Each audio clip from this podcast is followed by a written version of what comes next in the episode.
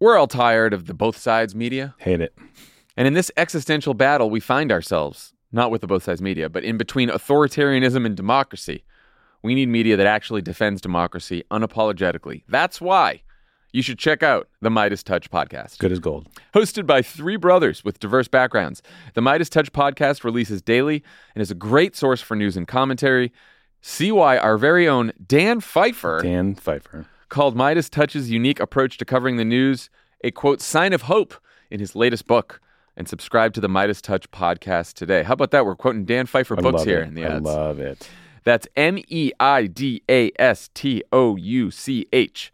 No both sides, just the truth. Endorsed by Dan Pfeiffer, unapologetically pro democracy. Tune in for new episodes daily wherever you get your podcasts.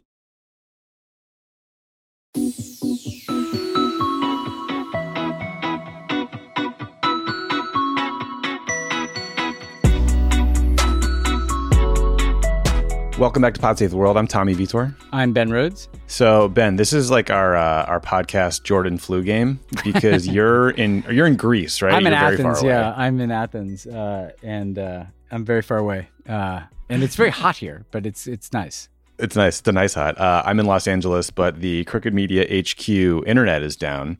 So you know, typical thing that happens to a, a media company in 2023. so we're doing a we're doing a double remote here. Yeah. but no, nothing can stop us from potting. Uh, we got a great show today. We're going to talk about uh, Indian Prime Minister Narendra Modi's visit to the U.S., Trump's Fox News interview about his Mar-a-Lago documents case. Interesting legal strategy there to go on TV. Uh, Tony Blinken, the Secretary of State, made his long-awaited visit to China. Got some big news from Israel and Ukraine, and then just a wild story about the Russians maybe trying to kill a defector in the U.S. Uh, Facebook censorship in Vietnam, and then why the former Tory party MPs don't think anything is funny and they don't want us laughing at them, Ben. So I hope you're ready to not laugh at that. Uh, absolutely won't be laughing at that at all, Tommy.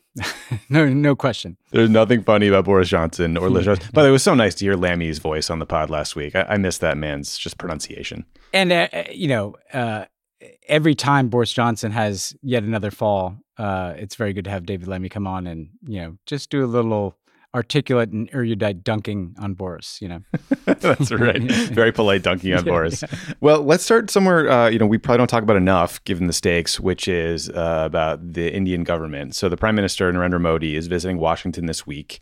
He is getting feted with a state dinner. He's going to address a joint session of Congress on June 22nd.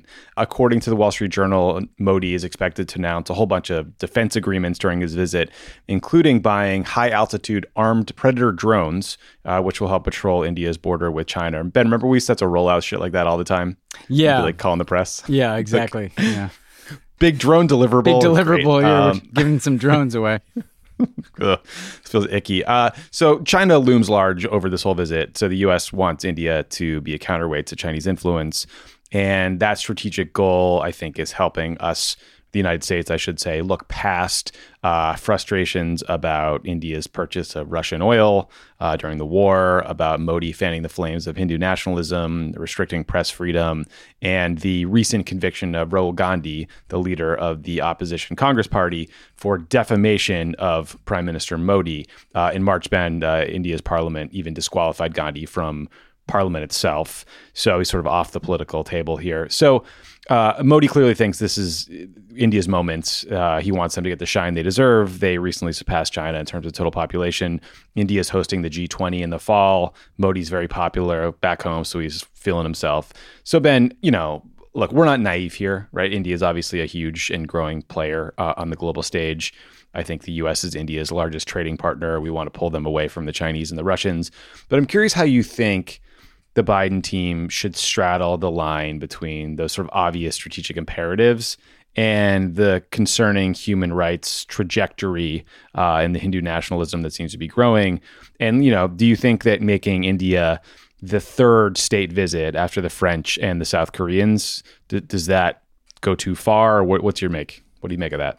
Well, I I think this is like one of the most important stories that doesn't get discussed that much because uh, th- there are two aspects of it, you know, that you teed up. There's the geopolitical aspect and then the what's happening in India part of it, right? On the geopolitics, it's quite clear that the United States is is all in on trying to hug India as tight as it possibly can in service of its China policy, essentially. Yep. And all aspects of its China policy. I mean, in terms of like the you know relationships that the United States is trying to cultivate in Asia, they've made a big deal about what they call the Quad, which is essentially the U.S. and Japan and Australia and India you know, have these consultations, have this expanding defense relationship. They've made a big deal of trying to bring India into meetings of the G7. They've made a big deal of trying to increase its defense relationship. India's traditionally bought a lot of its defense equipment from Russia and its arms from Russia. And obviously, the US wants to kind of replace that. India is also central to what the US policy is with respect to, like, we talked about trying to cut China off from certain technologies and try to you know, cut off investment into Chinese tech sector and Chinese AI, uh, and really decoupling supply chains from China so that we're not vulnerable to sensitive technological or other supply chains running through China. I think the US would like to see a lot of that private sector investment that's going into China kind of shift over time into India. And so it's a mm-hmm. huge mm-hmm. bet on India. And frankly, it builds off of multiple administrations that have been trying to move in this direction. Um, and there's a lot of reason for that. India is like the biggest country in the world, right? And India is uh, has a huge border with China. India's had tensions with China, and if you bring India into the equation, I mean, the, Tommy, like the funny thing to me about this is that when you and I were in government, we used to refer to the Asia Pacific region. Um, it's literally been renamed the Indo-Pacific region, right? Um, I do love that. I yeah, love that little detail. It, it's such like a like a foreign policy speak translated into like you know the real world. It's like suddenly we're calling this a different thing, yeah. but that's because they want to to enlarge this conversation so India's at the table as a counterweight to China. That all makes sense, right? That's what you would rationally want to do geopolitically. You want to have as big a team as you can. Uh, you want a country of over a billion people with a huge and growing economy to be part of the answer to these questions. The big problem is Narendra Modi is dramatically been backsliding on democracy. And these are not small things. I mean, this is like pretty brutal treatment of the enormous Muslim minority inside of uh, India. Uh, as you said, you know, persecution of the opposition, persecution of journalists. Uh, any critics of Modi, you know, face uh, retribution inside of India often. So, how do you handle that? I mean, look, we have to be you know pragmatic about the fact that like it's a country of over a billion people and for a lot of reasons you want to engage that country. Um, yeah, we in the obama years well. yeah democracy as well. We we in the obama years did on on climate. But i think you can do it if you're going to roll out this big a red carpet. Uh, I'd like to see them at least raise these issues. I'd like to see them raise them pr- publicly. I'd like to see them raise them privately in a polite way. And you can, again, do that in the context of like, hey, we've got our own challenges around democracy. Uh, I think that we make a mistake in believing that Modi would only cooperate with us on China as like a favor to us when, like, literally, we've talked on this podcast, Tommy, about like, wars, you know, like brutal fights on the border between China and India, you know? His, troops were beating the shit out of Chinese troops with baseball bats with like nails in them at fourteen thousand feet in in in the Kashmir. I mean, yeah, right. There's obviously like a reason for him to be to uh, pivot away from the Chinese a little bit. That's right, and and I'm not saying that's a good, I'm not saying that's a good thing. That like, but like, that, it's just reality. Uh, it's just reality, exactly. That like he is not doing this purely for a transactional reason. So I think you can simultaneously try to bring India into a coalition of countries that are concerned about more aggressive Chinese behavior, try to develop and support investment into in the Indian economy, try to bring, as we did, India into climate change solutions while having honest conversations where we see things that we're concerned about. This feels like it's going to be the bear hug without any caveats, and, and I think you can yeah. you can and you can affect I think Modi a little bit around you know certainly on individual cases of people that we're concerned about as just kind of general um, uh, his you know like in the Obama years, Obama would always make a point and I'm not saying we got this exactly right, but like, you know, if he went to India, had good relationship with Modi, but he'd go out and give a speech about tolerance and the importance of diversity and the importance of uh, rec- recognizing universal rights. I think, I, I hope that they at least have a little bit of that built into this visit. Yeah, and you, I have to imagine that Modi will do like some massive cultural events in, in different cities. I suspect. Um, you know, what I was thinking about Ben is it's so interesting. I mean, now that we're a couple years after the full withdrawal from Afghanistan, it's interesting to see the degree to which Pakistan has just sort of fallen off the radar screen. I mean, we used to constantly talk about kind of balancing relations between India and Pakistan. Remember early on when we created this special envoy for Afghanistan and Pakistan, Richard Holbrooke wanted it to include India, but the Indians were so pissed that they sort of like got got it pushed out, right? So there's this constant balancing and it's also amazing that you know for decades one of the most dangerous flashpoints in the world was the Kashmir region where India and Pakistan were jockeying for control. India allowed some limited autonomy. Uh, that changed in 2019. India revoked Kashmir's autonomy, sent in thousands of troops, brutalized protesters, and now no one seems to know what's going on there really or ever talks about it. It's just kind of like off the radar screen. Yeah, it's a, it's a sign of how like some of these issues you know, I mean, we've talked about the Palestinian issue, right? That, that used to get a lot of atten- international attention. Yeah. It, uh, there's been an adjustment to new normal, and the kind of you know de facto Indian uh, imposition of full control over Kashmir is something that uh, appears to have just kind of been accepted. It's funny you bring up the Pakistan history. I just want to note just so people know we make fun of ourselves on this podcast too. Like we were just as guilty of the Indo-Pacific thing. Do you remember the term AfPak? Um, oh yeah, one of the of worst. Uh, like I, am actually embarrassed that I ever uttered the, those words, but that, like that's how much we were like, oh, Afghanistan, Pakistan, they're linked, which, which was true. But like you know, AfPak is. Let's just say I'm glad that one is retired. But it does speak to the fact that like we used to often view the relationship with India through the prism of counterterrorism and our policy in Afghanistan, and it's very much evolved to geopolitics. And like, make no mistake, yeah. like what's complicated about Modi is he is very popular in India like like genuinely popular in part because of his Hindu nationalist politics, um, in part because he's kind of made India this bigger player on the world stage. And so, like, you're going to have to deal with this leader. Eh, like, he's an important figure, but you can, you know, like, there'll probably be language about this is the world's largest democracy and the world's oldest democracy, right? India, the world's largest, US, the world's oldest. Like, that, that, that like, let's be careful to make sure that if we're talking about that we're talking about how both of us have a lot of work to do on democracy. Um, and, and I, I, I just think that if there's a full bear hug with no language and no messaging around the importance of respect for human rights um, it, it kind of breeds a cynicism that like as we've talked about before like the us only talks about those things when it's like iran or venezuela not when it's like any one of our friends yeah, or somebody we need something from. Yeah. We'll definitely keep an eye on this one. I'm sure we'll talk about sort of what, what came out of the visit next week. But Ben, we did want to go back to uh, what we focused on last week, which was the 37 criminal counts laid out in the indictment of President Trump's stealing of classified documents and hoarding them at Mar-a-Lago, and then obstruction of justice. So this indictment comes out. Uh, you know, Trump's arraigned and then he did what I guess every smart defendant does when facing the possibility of years in prison. He went on Fox News to talk about it in great detail with Brett Baier, friend of the pod. Uh, let's hear him out, I guess, and see if he puts this whole thing to rest. So, this first clip is Trump explaining why he didn't just return the boxes. We they were did talking. ask for it. No, and they said, "Can you give some, the documents back?" And we were talking. And then they said they went to DOJ to subpoena you to get them Which back. they've never done before. Right.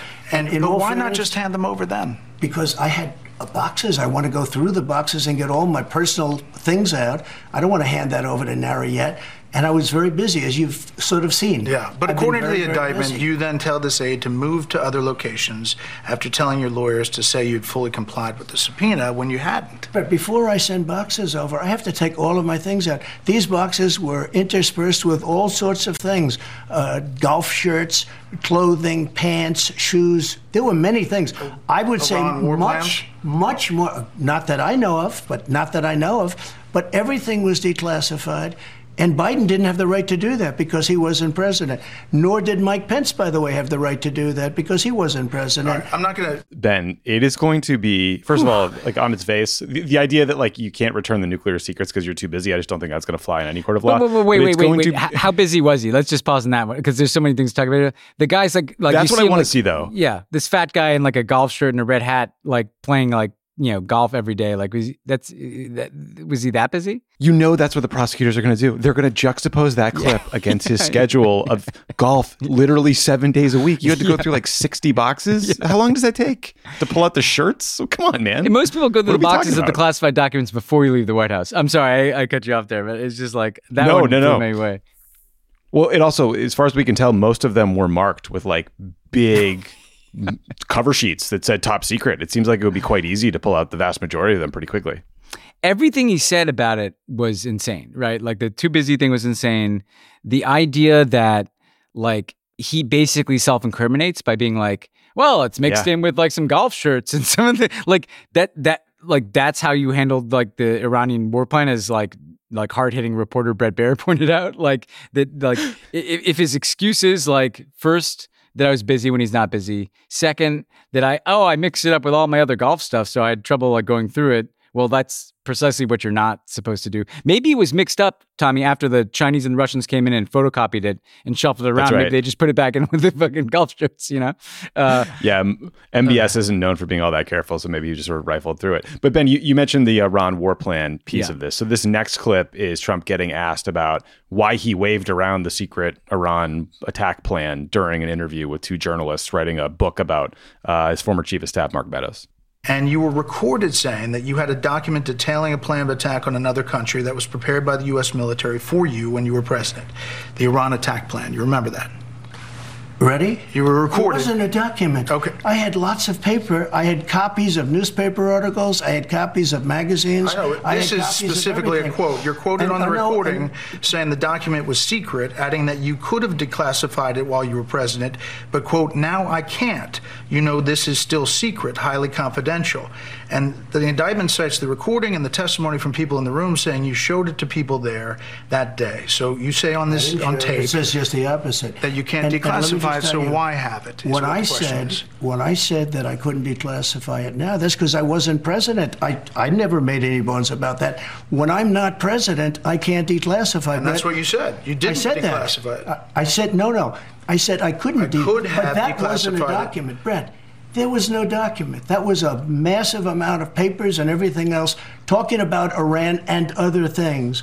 And it may have been held up or may not, but that was not a document. I didn't have a document per se. a document per se. Jack Smith is going to call as a witness every single person in that room and make them testify. How, like, I- I guess he's just trying to win the news cycle day by day. But like, what what what does that answer get you? not much of a victory even of the news cycle, Tommy. I mean, uh, like first of all, can you imagine him on like the stand being cross-examined? Like, you know, he's he's fucked. flailing around like a like a wet fish uh, out of water uh, when Brett Baier is asking questions. Like, what's he going to do under actual cross-examination under oath? Like, it, it's just this kind of blizzard of lies. Uh, he was like, there's a direct quote of something he said that he, by the way, doesn't deny he said that.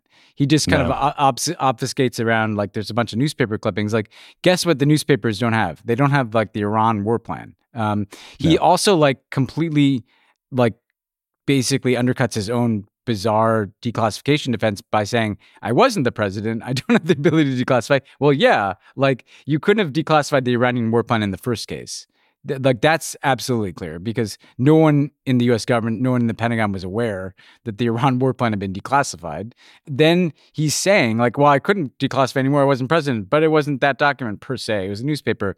Like, if there's a recording, like he's complete toast. Like, I don't know listening to that clip, like how he could possibly defend himself if there really was this recording with this document. And presumably they have both the recording and the document. I want to come back to- just quickly to my favorite hobbyist real quick. Like, Mhm. who is the audience for the Mark Meadows biography? It'd be pretty funny if the first president in American history basically goes down because he was giving like on the record interviews to like some people writing a biography of Mark Meadows. Yeah. You know, like a book that is Mark Meadows is going to like be- release it online as a PDF or something. Like I don't think anyone's going to read that thing. seriously.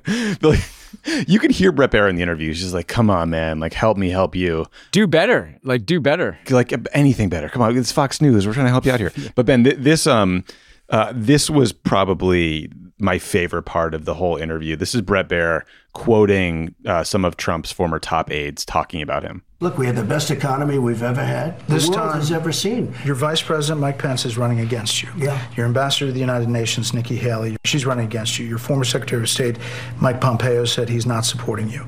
You mentioned National Security Advisor John Bolton. He's not supporting you either. You mentioned Attorney General Bill Barr, uh, says you shouldn't be president again, uh, calls you the consummate narcissist and troubled man. You recently called and uh, Barr a, a gutless pig. Uh, your second defense secretary is not supporting you, called you irresponsible. This week, you and your White House called your White House Chief of Staff, John Kelly, weak and ineffective and born with a very small brain. You called your acting White House Chief of Staff, Mick Mulvaney, a born loser. You called your first Secretary of State, Rex Tillerson, dumb as a rock. And your first Defense Secretary, James Mattis, the world's most overrated general. You called your White House Press Secretary, Kayleigh McEnany, milquetoast. And multiple times you've referred to your Transportation Secretary, Elaine Chao, as Mitch McConnell's China loving wife. So, why did you hire all of them in the first place? Could you imagine if someone interviewed you and you're they were like, "Okay, Ben, uh, Denis McDonough said you were the dumbest person he's ever worked with. Cody Keenan says he hates your guts and hopes you get hit by a car. Dan Pfeiffer, like that's just unloads on the guy. And then hearing hearing Trump's like childish responses, like he's like a pig or whatever about Attorney General Barr, it's almost somehow worse. It makes him look so small. It, it really does. I mean, uh, it makes you wonder. I mean, like maybe Brett Baier just decided to become, you know, uh, Edward R. Murrow here, but it, it does make you wonder. Like the Murdochs kind of f- fell out of, you know, like the Foxes kind of continue to get Trump's back, but like we know from reporting that like the Murdochs aren't big Trump people. The Yeah. Wall Street Journal editorial page that they control has been pretty hard on Trump. Like, I- I do wonder if that was kind of a shot across the bow. Like if this was a Succession episode, you know, Logan Roy got sick of somebody and tried to elevate somebody. Eh, Like the, I, I, I, that's a space to watch. But I mean, it, it does like it, it is pretty jarring to hear. That's basically the entire national security team. Like every single, literally- like literally every single member of the national security cabinet. You know, except for like the biggest hacks, like that O'Brien like guy. Ric Grenell, like- yeah. yeah, yeah, yeah. So it, it does. You know, like that has to kind of get through to some people. I think. You know. I hope Um, so. e- yeah. Even Trump people have to be like, well, it's not a bad point, you know. But when you Yeah. hear that, you also wonder, like, it's it's why don't more people just do that, you know? Yeah, those are very easy. Those are softball. I mean, I guess Brett Brett Baier is much just sitting there thinking like, I can't believe he agreed to do this interview. By the way, it just came out that Brett Baier is going to moderate uh, the first Republican debate on August 23rd. so I'm sure he's trying to get his like tough journalist bona fides kind of back into the discourse after all the embarrassing uh, emails and things came out about him in the Dominion lawsuit. Well, and also it'll be interesting if like Trump uses that as an excuse to not do the debates, right? You know? Definitely, definitely.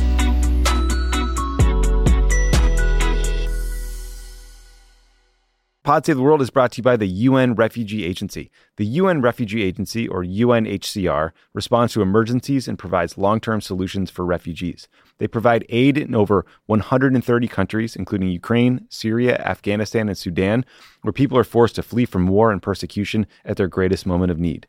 UNHCR helps and protects refugees by providing food, shelter, medical care, and other life saving essentials. The agency jumpstarts relief in three key ways. They transport core relief items stored in even the most remote areas of the world. They deploy expert emergency staff trained to help in crisis situations, and they transfer funds directly to support the emergency. Because of generous supporters and donors, UNHCR can scale up its response within 72 hours of a large scale emergency. Your support helps provide life saving aid for refugees whenever and wherever emergencies occur.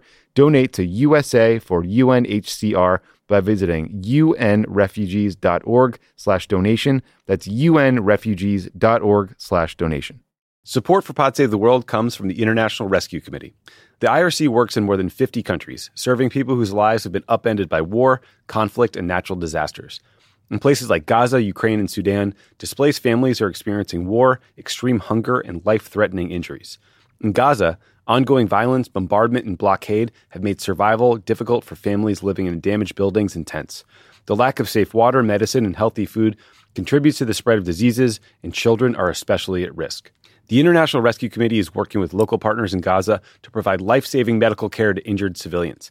The IRC works around the world to help families in crisis by delivering critical supplies such as therapeutic food for malnourished children, clean water, cash assistance, and more. Your donation will support this work and help children and families survive. Listen, the International Rescue Committee is an incredible organization. They are doing the Lord's work all around the globe. I have donated to them, you know, for many, many years now because I know that my dollar will go towards helping people. It's not going to go to administrative costs or overhead fees. It's just an incredible group doing great work. I hope you'll consider them. Donate today by visiting rescue.org slash rebuild. That's rescue.org slash rebuild.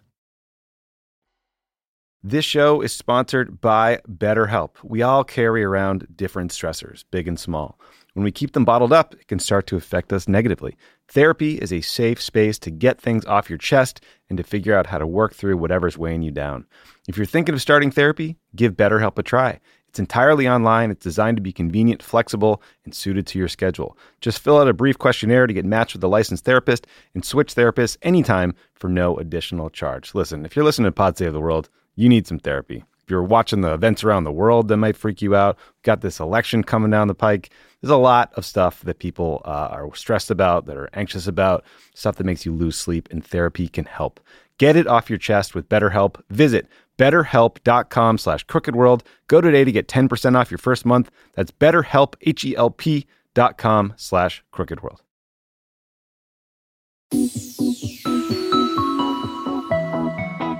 I don't know if you had time to see this, Ben, because I know you're overseas, but right before we started recording, the New York Times published a report about one of the Trump Middle Eastern business deals. This is that uh, real estate golf deal in Oman. So it's a we learn in this yeah. piece, yeah, it's a good piece, it's worth reading. But like basically, it's an agreement to work with a Saudi company to develop a hotel and golf course in Oman.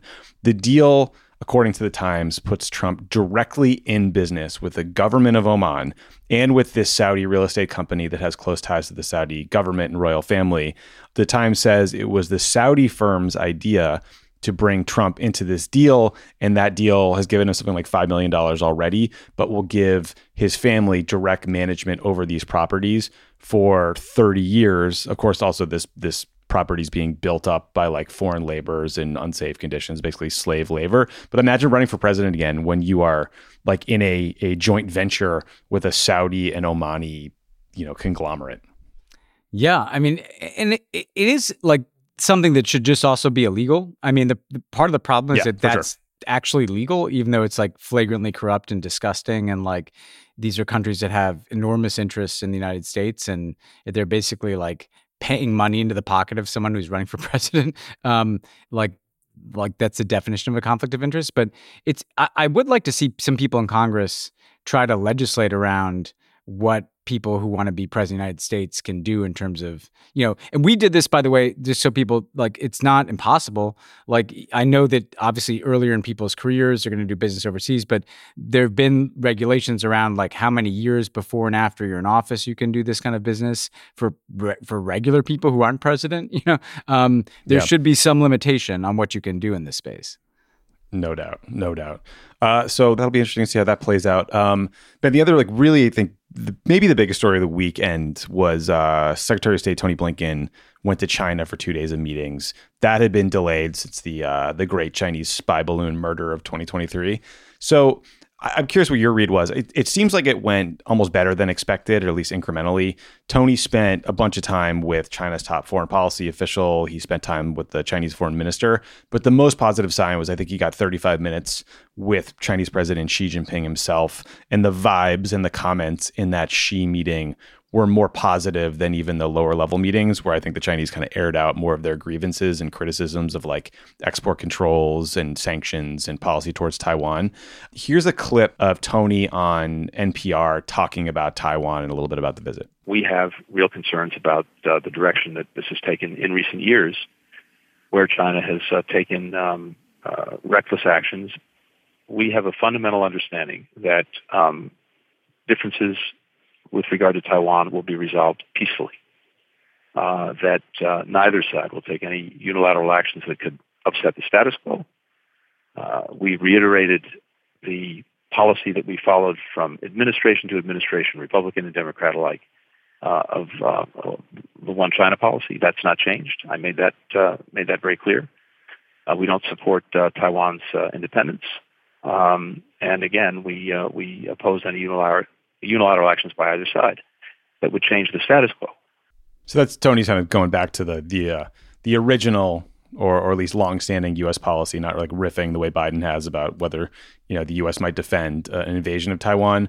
But Ben, one interesting rhetorical shift that we did see out of these meetings is the U.S. has gone from suggesting that the Chinese government might decide to provide weapons to Russia to use in the war in Ukraine, to now they're urging China to remain vigilant to ensure that Chinese companies aren't supporting the Russian war effort.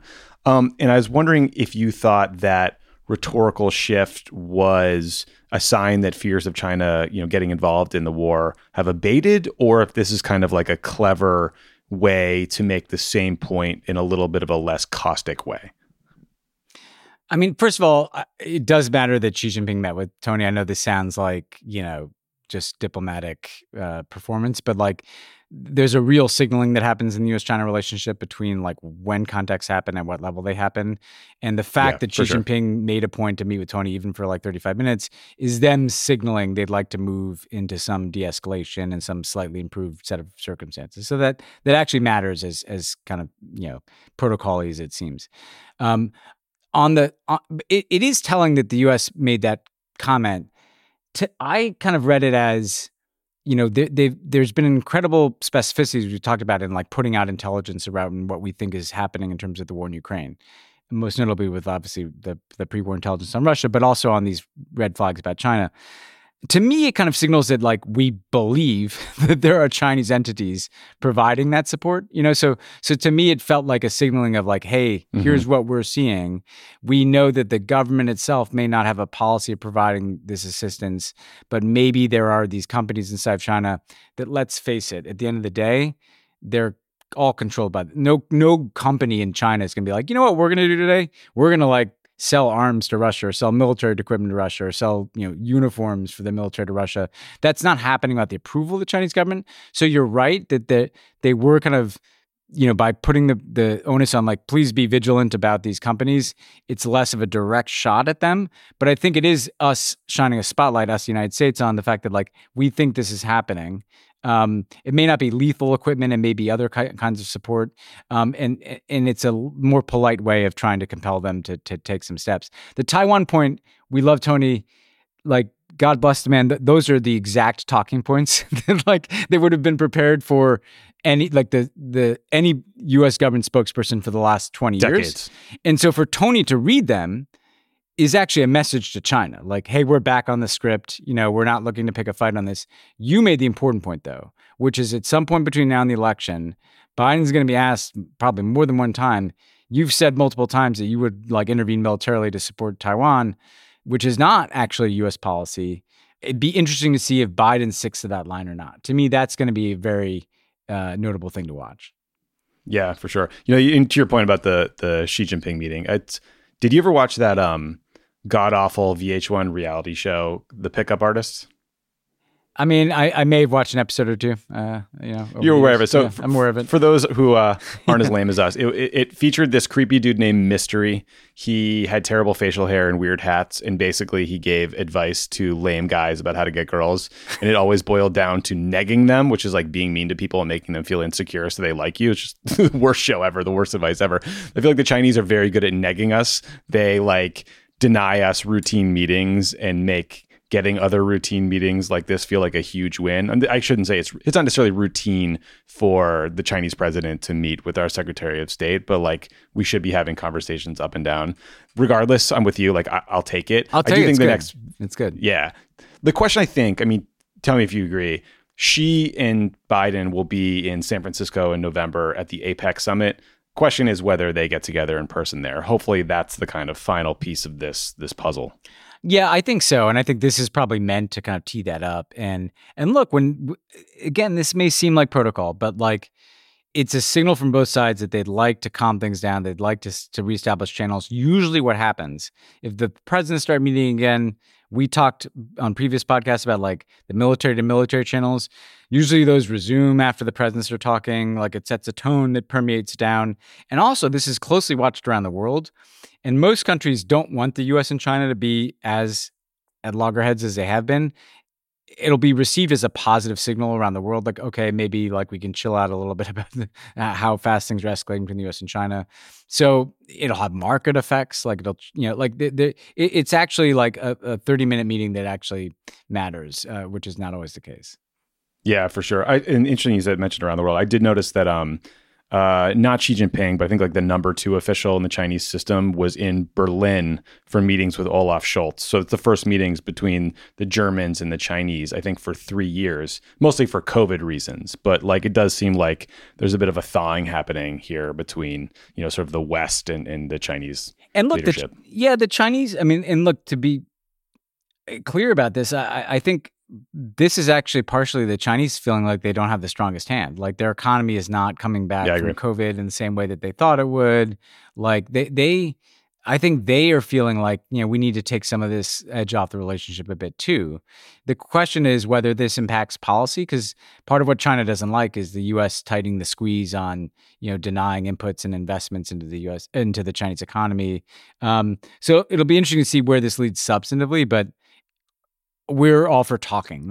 That's certainly better than the Yeah. alternative of not talking. Yeah, for sure. Uh, so very separate, but you know, another like sort of slow burn issue we've been watching for a while is in Israel. Uh, a couple months back, we did a special episode about the changes that Prime Minister Bibi Netanyahu had proposed to Israel's judicial system and how those changes could undercut democracy itself in Israel. If, if you want to get into more detail, check out the Israel on the Brink episode we did in May. But here's an update on on this process. So um, Netanyahu, in the wake of all these huge protests, uh, like every week in Israel, he suspended efforts to push forward these judicial changes, and he started negotiations with the opposition, with the president of the country, uh, to see if there's some sort of you know compromise. I think would end the protests, let some steam off for for Bibi politically, but I think like ultimately, right, get him what he wants. Those talks unraveled this week after Netanyahu tried to intervene in the current judicial selection process and see if he could get more judges named from his party and not from the opposition. So it's not a good sign. And then on Sunday, Ben, the Israeli cabinet approved a resolution that would shorten the process for approving settlement construction in the West Bank. This resolution gives approval authority for new settlements uh, to a right wing minister named uh, Bezalel Smotrich, who was born, raised, and I think currently lives in a i- illegal settlement. Uh, Smotrich has also called for Israel to annex the West Bank. He doesn't believe there should be a Palestinian state, and he once called himself a proud homophobe. So this is a, a great, you know, leader in the Israeli uh, government right now Yeah, yeah. interesting. to be yeah proud so of.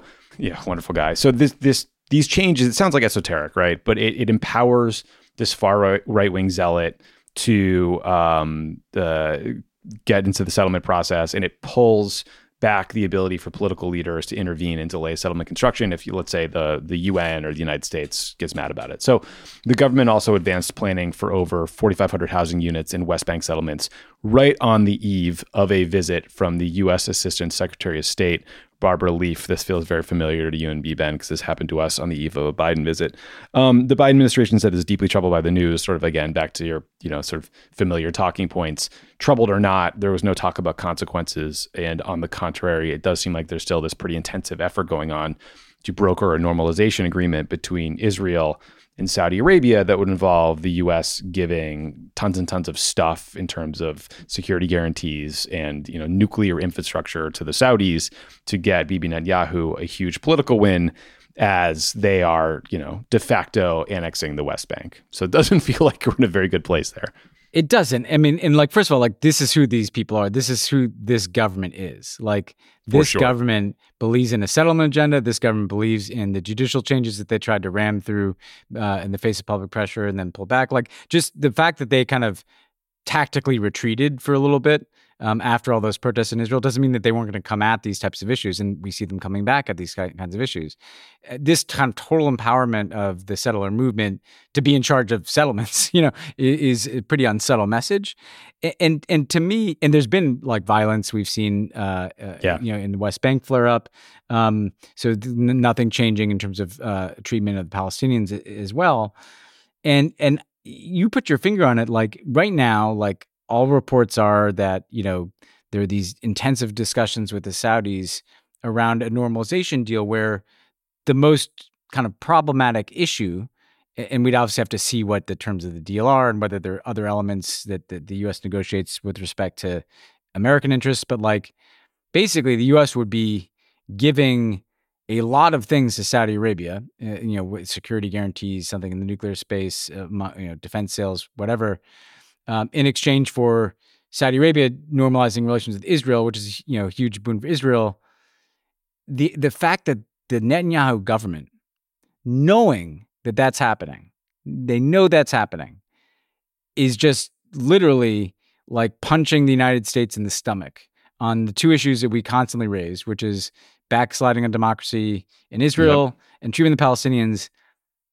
What does that say about Bibi Netanyahu's respect for the United States of America? you know, like, it, wh- wh- why are we expending? Why would we go to great lengths to provide enormous and difficult things to eh, like help Israel, an Israeli government that is doing this? I, like, it, it just like you would think that in the context of the US doing something that would be very good for their government and for Bibi's politics, as you say, that they would at least put this on the back burner. Uh, yeah. and, and, so, you know, I hope that people call this out. This is complete and utter bullshit. And of course, we expect it from Bibi, but man, if he's doing this when the U.S. is going to great lengths to try to to, to help him out, what's he going to do uh, on the back end of that? Yeah, and I think it probably speaks to the reality of the deal with the devil he made with this current government coalition, where he promised them all these things, right? He promised this Smotrich guy who I think recently said uh, that a, uh, a Palestinian village or town needed to be wiped out, like you know, genocidal language. He promised him this role overseeing settlement construction. He put all these other sort of right wing zealots in positions all across the government. So I kind of wonder, even if he wanted to slow some of these trains down, whether it comes to annexation or uh, you know generally sort of like eradicating any hope of a Palestinian state, whether he even could at this point. Yeah, I mean, he's definitely like this is the direction he's gone, and this is why you know like this coalition, this particular government, um, this is the choice like Bibi's made. I guess the only reason he might be able to rein those people in is if he were communicating to them, "Hey, the U.S. is currently in like pretty important discussions with like right. oh, the yeah, most course, important Arab state. Like maybe we shouldn't be doing this crazy stuff. Um, so it, just as a matter of ta- of tactical respect for that process, um, you'd expect him to show restraint. But you're right. Yeah. Like he ultimately he's you know he's the front man for like a pretty like well not pretty very far right collection of characters that that will demand the, this kind of action on settlements and this kind of action in, ter- in terms of the judiciary. So this stuff is not going away. Yeah, and it's time to, uh, I think, update the policy and the talking points to reflect that reality. By the way, like someone should go back and do a, a counting, and they can count past administrations. So it's not something like bad enough. Like the number of times that the U.S. has been deeply concerned about oh. settlement announcements. It's like so much concern, so deeply, much deep concern. deeply concerned. You know, profoundly. We we deplore these actions, yeah. uh, but won't do anything about them.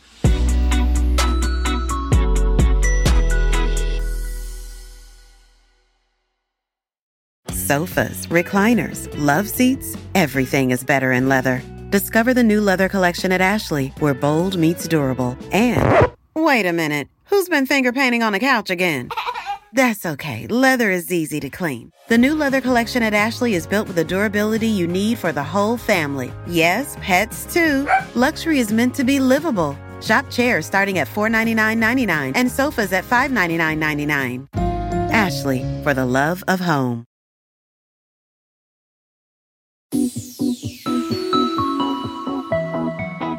Let's talk Ukraine because, you know, not a ton of new major news there. I mean, I think the first thing that's worth just mentioning is that folks are probably, if you're waiting for like a day by day or week by week update on the Ukrainian counteroffensive in terms of progress, you probably shouldn't be. There's these scattered reports of like Ukrainian troops taking small bits of territory here and there, but this is going to take months and will be incredibly bloody, which is why it's very annoying when you see the sort of like leading MAGA voices on Twitter saying it's now a fact that the uh, that the counteroffensive has failed and blah blah blah. It's like no, you know, Robert F. Kennedy Jr. kitchen cabinet. That's not the case, but it does seem like um, they're the Ukrainians are having some success with these behind the lines strikes. Like I think they blew up a Russian ammo depot the other day. This could be just them using this new long range uh, British missile, the Storm Shadow missiles that were given to them, or it could be these, you know, sort of cross border actions. We don't really know. Um, ben, I don't know if you saw this. The New York Times had an interesting piece about how challenging it's been for Ukraine to like get and maintain good weapons. They talked about how, you know, they spent, I think, $800 million worth of purchases that just were either partially or not at all fulfilled, and that 30% of their stuff is under repair at any moment. It's just sort of like an interesting window into it's not just about getting the stuff from the Western partners, about maintaining it. And then I did also see that Putin did a two hour interview with a bunch of Russian military bloggers where he like got in the weed on tactics and tanks destroyed and production of new stuff and disputes between the Wagner group and the Russian military. But it was just interesting to see him sort of try to pre-spin the Ukrainian offensive and do his own little PR thing, uh, even with these like, you know, 18 military zealots basically that call themselves journalists. Yeah, well, that's interesting too because the the the place that Putin has faced some pushback, right? Because they've shut down all opposition media, but he's kind of from the right and from these kind of military bloggers and these kind of nationalist, uh, ultra nationalist Telegram channels and the Wagner guys. And so to me, it's also kind of interesting that like that's the audience that Putin needs to speak to, you know? Um, yep. Like he's a little worried about that and he's trying to chill those people out a little bit uh, and look like he's in control. Like he hasn't done much of that. So he must felt the need to get ahead of you know, and frame the counteroffensive a bit and show that he's uh, actually like invested in this. Because part of what he's done is just not talk about the war that much. Which I have to think if you're Russian and you're seeing the casualties, it's going to start to grate on you that like he can't even acknowledge this. He can't even talk to us about this. Um, so it, it's a sign of, of, of some amount of pressure he might be feeling. But you're right on the counteroffensive. I mean, last time, you know, the the the the success that the Ukrainians had around Kharkiv and Kherson didn't come till the fall, you know? Right. And so I think people basically have to realize this is going to be a timeline that plays out till the end of the year. But as they do have diminished stockpiles, like you're right, like the incentive for them to do these kind of behind the lines attacks is going to continue to go up. Yeah, for sure. Well, one of the really interesting Russia piece that I saw was I guess there's a new book coming out called Spies The Epic Intelligence War Between East and West. This book details what uh, U.S. intelligence believes was a Russian plot to assassinate a defector, a Russian defector on U.S. soil. So the, the Times excerpted or got a copy of the book and wrote it up. So this defector is a guy named Alexander Poteyev. Uh, he's a former Russian intelligence officer who helped the U.S. uncover the illegals program, which this happened when you and I were in, in the White House, Ben. It was this sleeper cell network of of these like deep cover Russian agents who live sort of normal lives in the U.S. while trying to build contacts with government officials or academics or whatever, whomever might provide them intelligence in the long run. Wasn't the most successful program, I would say, but the FBI arrested 10 of them in, in June of 2010 and later expelled them from the country in a prisoner exchange and then also became the show The Americans. That might be yeah. the most successful part here. Yeah. So, you know, Sergei Skripal was one of the people released in that exchange. You might have heard of him because he was a Russian military intelligence analyst who was selling secrets to the British, got caught, thrown in prison, came out in this release, and then the Russians tried to assassinate him while he was living in the UK with a nerve agent. So uh, around the same time, uh, this this other defector that the U.S. had been working with, uh, relocated to the Miami area. Uh, for some reason, he applied for a fishing license and registered to vote under his real name, and then that led to the Russians forcing some, you know, Mexican doctor they had leverage on to find his car and try to like surveil him. That guy got caught, got kind of roughed up in the process, and it led to this sort of like tit for tat where the U.S. in 2021 imposed sanctions and expelled 10 Russian diplomats, including their chief of station. They responded in kind, etc. But I think like the main takeaway, Ben, was if Putin is willing to assassinate these people on British and American soil, I'm not really sure what guardrails exist anymore. I guess like assassinating a, you know, CIA agent in Moscow would be kind of the next thing there. Yeah, I mean, we've seen him like you know the detention of uh, you know an American journalists. That the but this is like stuff that didn't happen in the Cold War. You know that that's part of what is so striking about it. Like for all the nuclear brinksmanship and geopolitical competition of the Cold War, the idea of like assassinations on on each other's territory.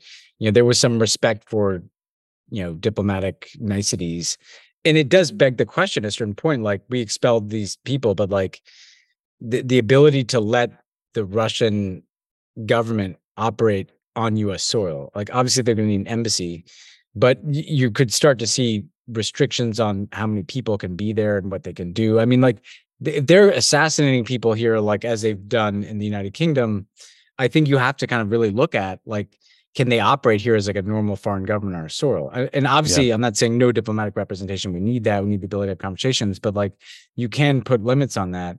It, and it does strike me that they're just beyond uh, like a point of guardrail. So that they they're crossing all these different lines. Um, and at a certain point, you have to kind of adjust to that reality. I think the U.S. is doing that, by the way.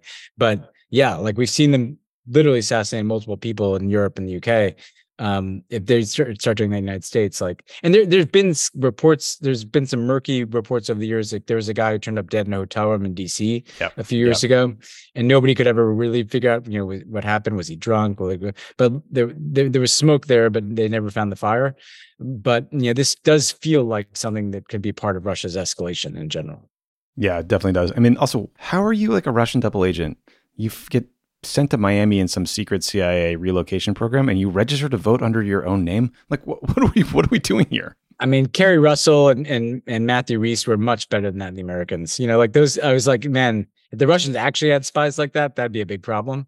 Um, yeah. you know, the, the the the illegals were that you talked about. Those were people like they were like hanging out in the U.S. and just kind of sending some re- reports back about what they saw. It was not that. It's not that exciting. Yeah, it was not that exciting. Although wild uh, a couple weeks for us when we yes. learned about that and, and rolled it up. Um, two more quick things, then we're we're out of here. So the Washington Post Ben ran a very depressing report about how Facebook has been slowly agreeing to more and more demands from the Vietnamese government to stifle free speech and basically silence critics of the government. The Post reported that Facebook has, quote, uh, adopted an internal list of Vietnamese Communist Party officials who should not be criticized on Facebook. Uh, there's also this graph in the story. So Meta has tracked government censorship requests in Vietnam since 2017, according to its own transparency reports. As of June 2022, it had blocked more than 8,000 posts in the country, most for allegedly containing content opposing the Communist Party and the government of Vietnam, or information that distorts, slanders, or insults organizations or individuals, the report says. So they're just taking down tons of stuff.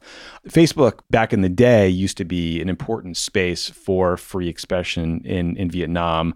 But now, former Facebook employees say the company is basically agreed to far more draconian restrictions on speech than in other countries in the region. And this matters because, you know, for for Facebook, Vietnam is their seventh largest market worldwide. Yeah. And again, the thing to understand here eh, for Vietnamese people is that Facebook isn't just like an app that your your grandparents use that you don't anymore. It's like 70% of the roughly 100 million people in Vietnam use Facebook. It has huge influence but this you know increasingly repressive government has worn Facebook down. It sounds like Facebook is no longer really fighting these requests. Maybe the staffers who used to work on these issues have been laid off. So just very depressing stuff here. You know, like Ben, really the, the best thing Mark Zuckerberg has going for him is Elon Musk like blotting out the sun when it comes to tech reporting because their Facebook's reach and impact is far greater than Twitter in any of these places much bigger, much farther. And like, you know, first of all, in Vietnam, like you said, it is massive in Vietnam. Like,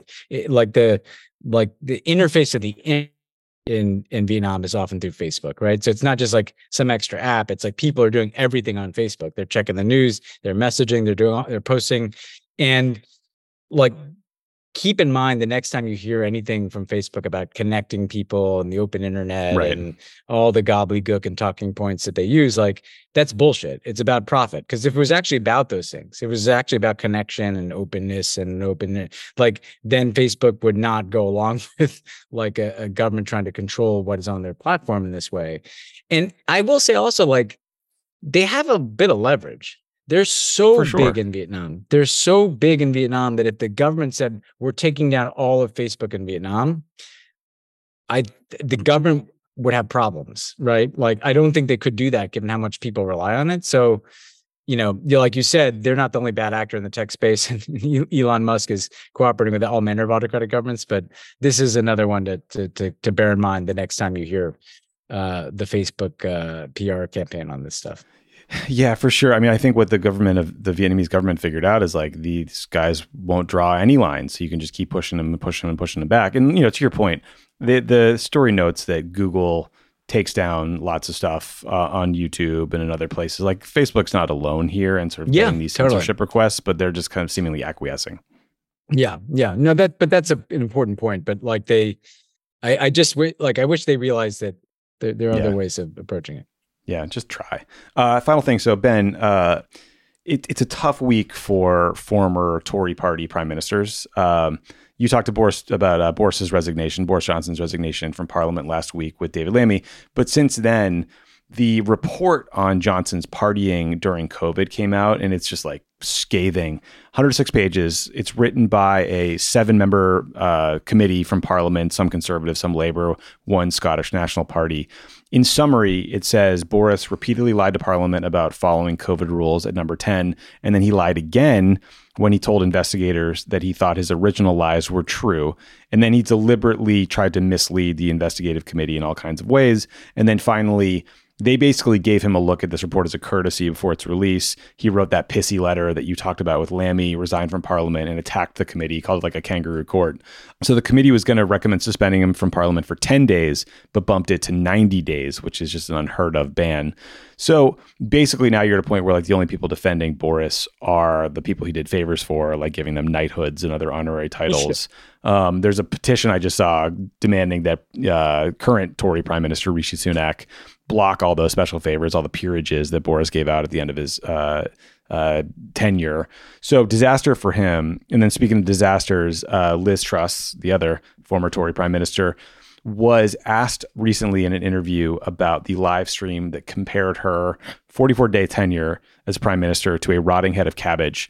And she said, quote, I don't think it was particularly funny. I think it's puerile. So there you go, Ben. Beg to differ, Liz. Puerile. I, I mean, actually, the whole world thought it was pretty funny. It's pretty Um, funny. It was objectively funny. I have to It was say. the cabbage. it was Uh, very funny. yeah, it was very funny, and uh, like the Boris thing, uh, it like on the one hand, it's nice to see that they, like apparently like you know there are real consequences for lying. Like, can you imagine if members of Congress could be like suspended for lying? like there'd be a lot know, of suspensions. incredible. They'd be they'd be handing down suspen- suspensions like you know uh uh Draymond Green uh, playoff games or something. But like like the the the uh the, the the the crazy thing though is like Boris isn't done. You know, t- talking to Lammy, like the idea, you know, of him just kind of taking the the hit here, like pulling back, letting Rishi lose the next election, and then coming back as you know, like he's never going to go away. But like this is about as damning as it gets, and like you could just sense the frustration in this report because also like he lied, he did something stupid, and and it's the Trumpian thing he did is like he would not admit it. It, it was like the Brett Baier Right. interview. Like if he'd just been like, you know what, like we made a mistake, we shouldn't have this party, but like people were stressed out. I actually think like you know he wouldn't be prime minister, but people would be like, well, okay, you know, like. The, the the the fact that he like refuses to acknowledge that things happened that factually happened is what is so pathological about this guy and kind of dangerous because like if you're that crazy that people are like you did this we had this evidence we had this report and you're like kangaroo court you know this is bullshit like this is what people are sick of Yeah, he he won't admit he won't give an inch on anything, and a lot of Yeah. this stuff is coming out at the same time that the COVID inquiry that the Brits are doing about sort of like lessons learned and how to make sure this doesn't happen again is coming out, and you're hearing these like gut wrenching stories from doctors and families who couldn't go to funerals or couldn't be with loved ones, and you're like juxtaposing that with videos of Boris's staff, you know, fucking around and drinking and and dancing at number 10 as they were putting in place all these rules and it's just like it's Yeah. inexcusable. Yeah one rule for everybody else and one set of rules for us and then no accountability for us. I mean it's it's exactly what people hate about politics exactly exactly. Uh, okay well, that is it for us. Uh, apologies if anyone heard uh, crying babies or um, lawnmowers or anything else in this room. It's uh we're, we're doing this from home today but appreciate you guys listening and uh, i think we're back in the studio next week right ben? Yeah yeah. No i'm Okay. back i'm not uh from like whatever country i'm in you know. I was gonna say like what yeah am i home tomorrow? I think i'm home next week. Anyway we'll, we'll We'll record figure it again it'll be great. Talk to you guys next week. See you Pod Save the World is a Crooked Media production. Our executive producers are me, Tommy Vietor, Ben Rhodes, and Michael Martinez. Our producer is Haley Muse. Our associate producer is Ashley Mizuo. It's mixed and edited by Andrew Chadwick, Kyle Seglin, Charlotte Landis, and Vasilis Fotopoulos are our sound engineers. Thanks to our digital team, Elijah Cohn, Phoebe Bradford, and Milo Kim, who upload our episodes and videos to YouTube every week. And check out the Pod Save the World uh, YouTube account. Thanks to Saul Rubin for production support.